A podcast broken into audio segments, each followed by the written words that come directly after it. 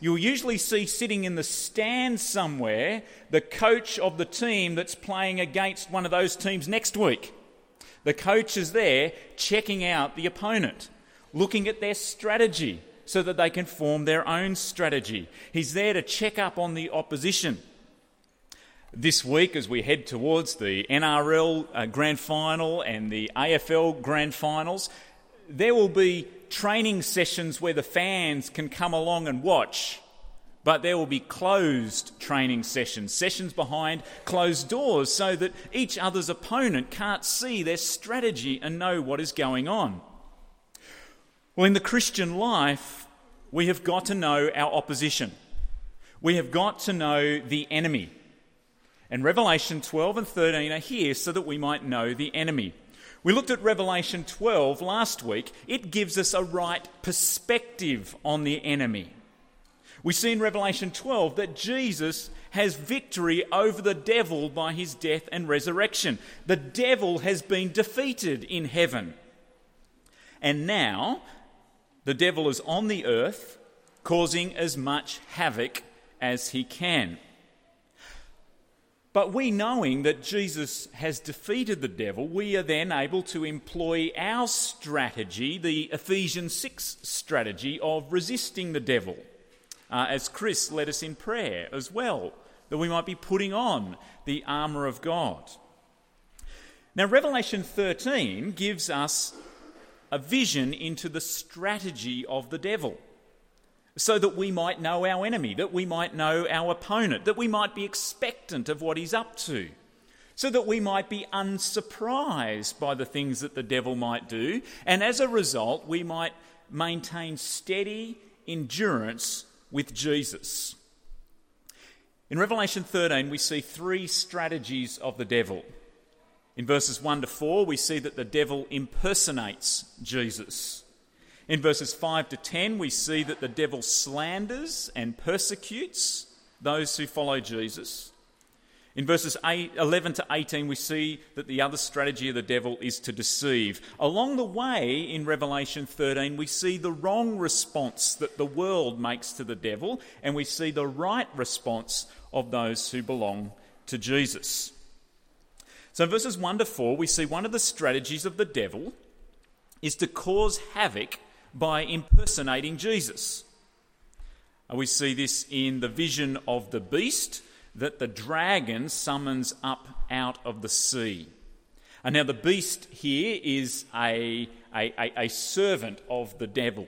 Uh, could be any human leader or ruler or government, anyone who hates God and tries to turn others away from God.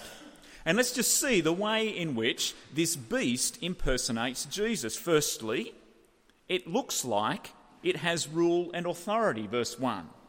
It has horns and crowns, signs of authority, signs of rule. But the name on its head is not the name that is above all names. It's not the name that is given under heaven by which men and women are saved. That name belongs to Jesus. This name is a blasphemous name. This beast grasps after something that it cannot have. Another way in which the beast impersonates Jesus is that we see the authority that the beast has has been given to it by the dragon, by the devil. Just like God the Father gives authority to Jesus the Son. Uh, but as Psalm 2 uh, reminds us, it says that uh, no human ruler can give or take authority that is not Jesus' authority. No human ruler can give or take authority away from Jesus. The beast attempts to impersonate Jesus here. Thirdly, we see that there's something different about the beast, one of the beast's heads in verse 3. Children, you're carefully uh, drawing your pictures uh, of the beast. What is different about one of the beast's heads? Throw your hand up and, yep. Okay, one, one of the heads on the beast has a healed wound. You want to run down and grab a prize? Okay, what is different about one of the beast's heads is that it has a wound that has been healed, reminding us that Jesus has inflicted a wound onto this beast by his death But here, this description, the beast is imitating the slain lamb. It's trying to look like one who's carrying an injury, uh, like Jesus is as the, as the, as the slain lamb. They have that appearance, that imitation of Jesus. But it's an impersonation. Uh, in earlier visions into heaven, we saw the creatures and the beasts around the throne. Those creatures and beasts were pointing away from themselves, weren't they? They, they, they, were giving all glory and honour and praise to the Lamb that was on the throne, Revelation 4 and 5. But this beast seeks to draw attention to itself so that the world is led to the wrong response. We see the wrong response in verses 3 to 4. Uh, children, again, how did the world and the people respond to the dragon and the beast in verses 3 and 4? You've underlined something there in that verse. How did the world and people respond? I can see a green sleeve hand. Yep, how did the people respond? Worshipped it. Great reading. Do you want to come down and grab a prize? So the wrong response is to worship the beast. One strategy of the enemy, of the devil, is to impersonate Jesus, to draw people to worship him. Now, another strategy is more aggressive than impersonating Jesus it's to slander and persecute. And so, looking in verse 5 now, we read The beast was given a mouth to utter proud words and blasphemies and to exercise his authority for 42 months. And that 42 months is a, a symbolic number for this period now between Jesus' ascension and Jesus' return. And verse 6 the beast opened his mouth to blaspheme God and to slander his name and his dwelling place and those who live in heaven. One of the strategies of the beast, of the enemy, is to, to slander or to blaspheme. Now, children, you have there on your page a whole bunch of uh, list of words. Some of them mean the same as blaspheme, and some of them mean the opposite. I think we've got them here. Uh, put your hand up if you'd like to yell out one of the words that means the same as blaspheme or slander. I'll be quick with prizes. You'll need to catch as well. That's one of the strategies of the enemy. That's verses 5 and 6, but we also see that the enemy persecutes. So in verse 7, he was given power to make war. In verse 10, we see that the enemy will cause people to go into captivity, into prison. We also see in verse 10 that some are killed by the sword. But while this is a strategy of the enemy, the beast can't do this on its own. So, human rulers and leaders are not able to freely cause havoc according to their own agenda. Now, the next question there for the children is to ask uh, how many times do the words give, gave, or given appear in Revelation 13? Has anyone turned over to the back and counted up how many times give, gave, and given appear in the thing? Eight, that's the one.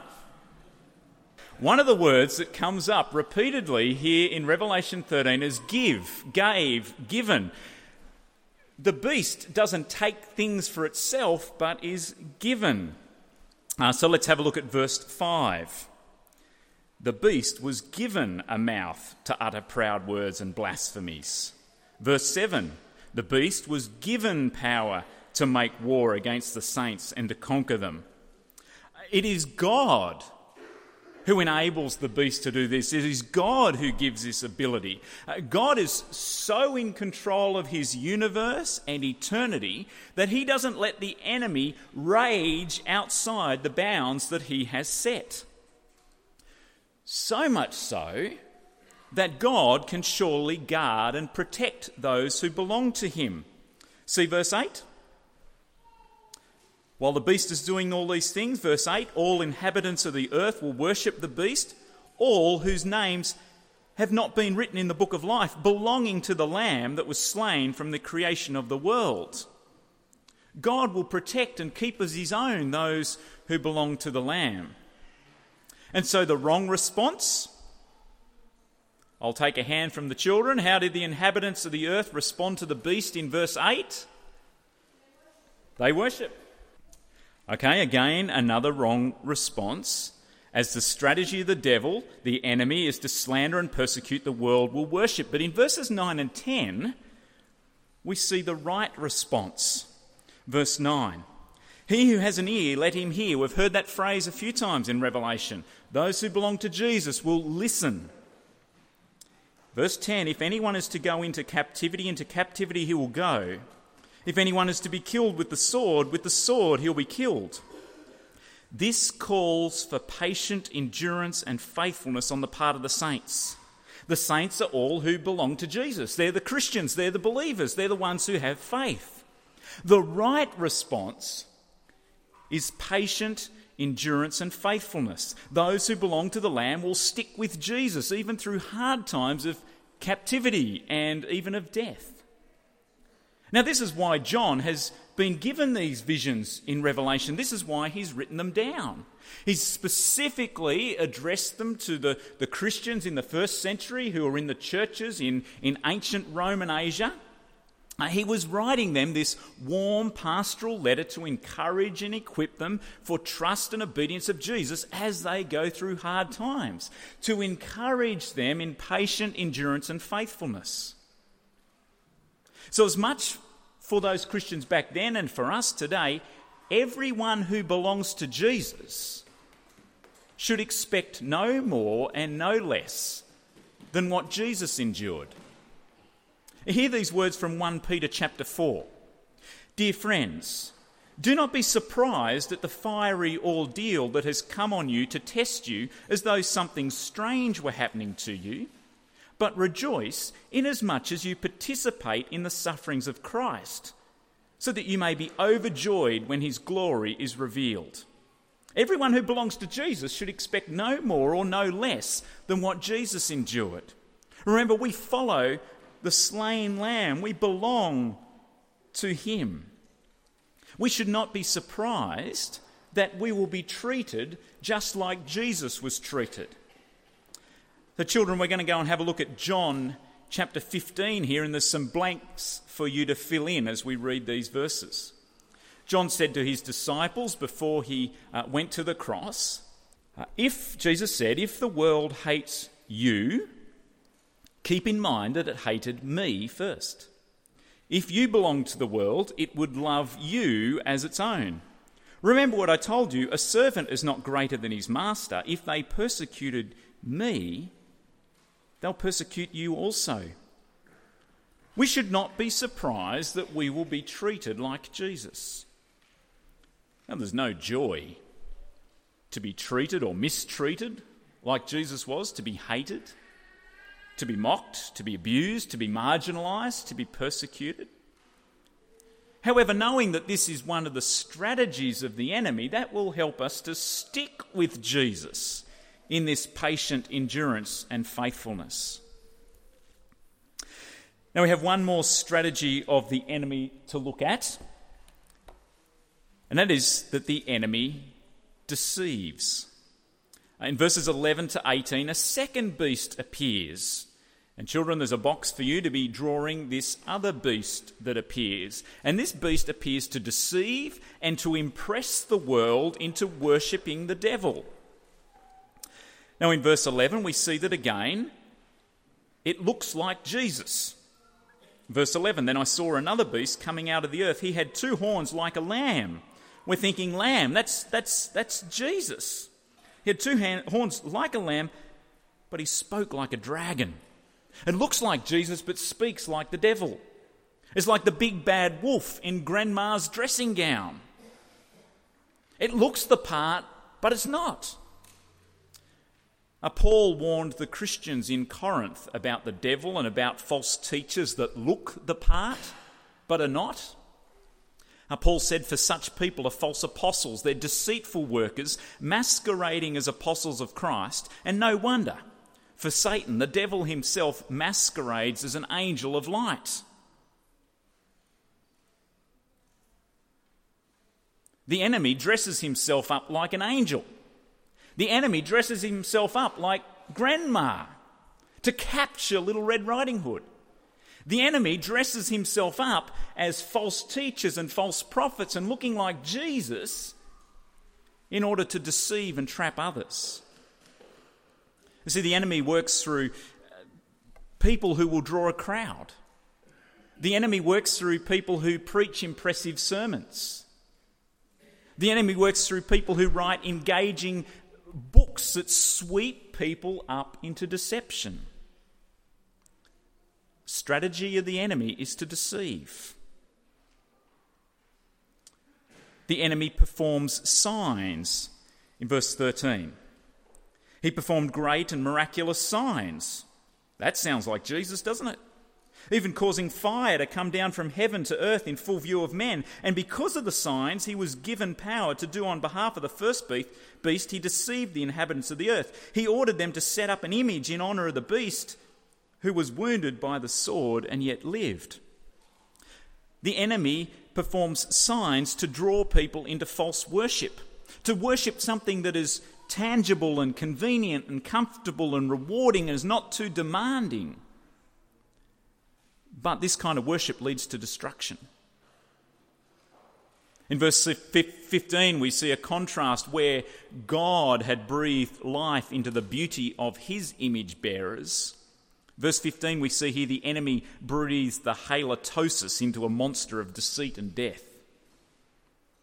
Verse 15, he was given power to give breath to the image of the first beast so that it could speak and cause all who refuse to worship the image to be killed. Those who don't belong to the enemy, those who uh, wear, uh, or those, those who don't wear the mark of the enemy will be excluded. Verse 16.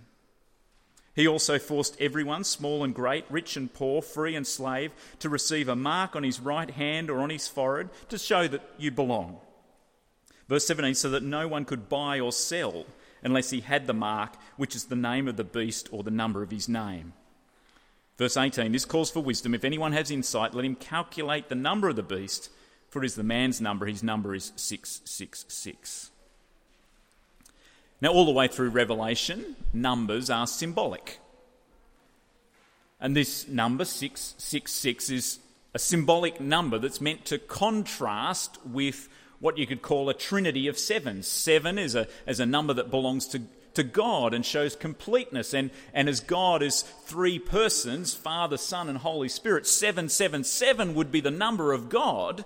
This number contrasts with that. It is opposed to that 666. It is the completeness of sinful incompleteness. It's a symbol of that.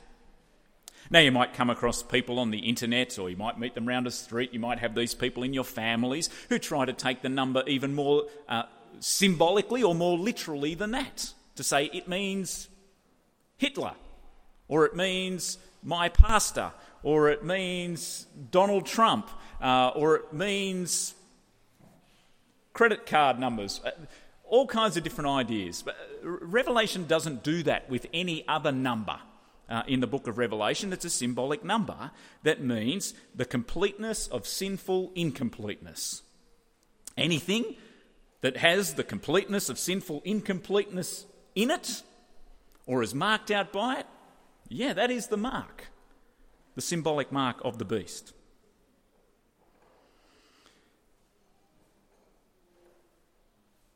Those who don't belong to the enemy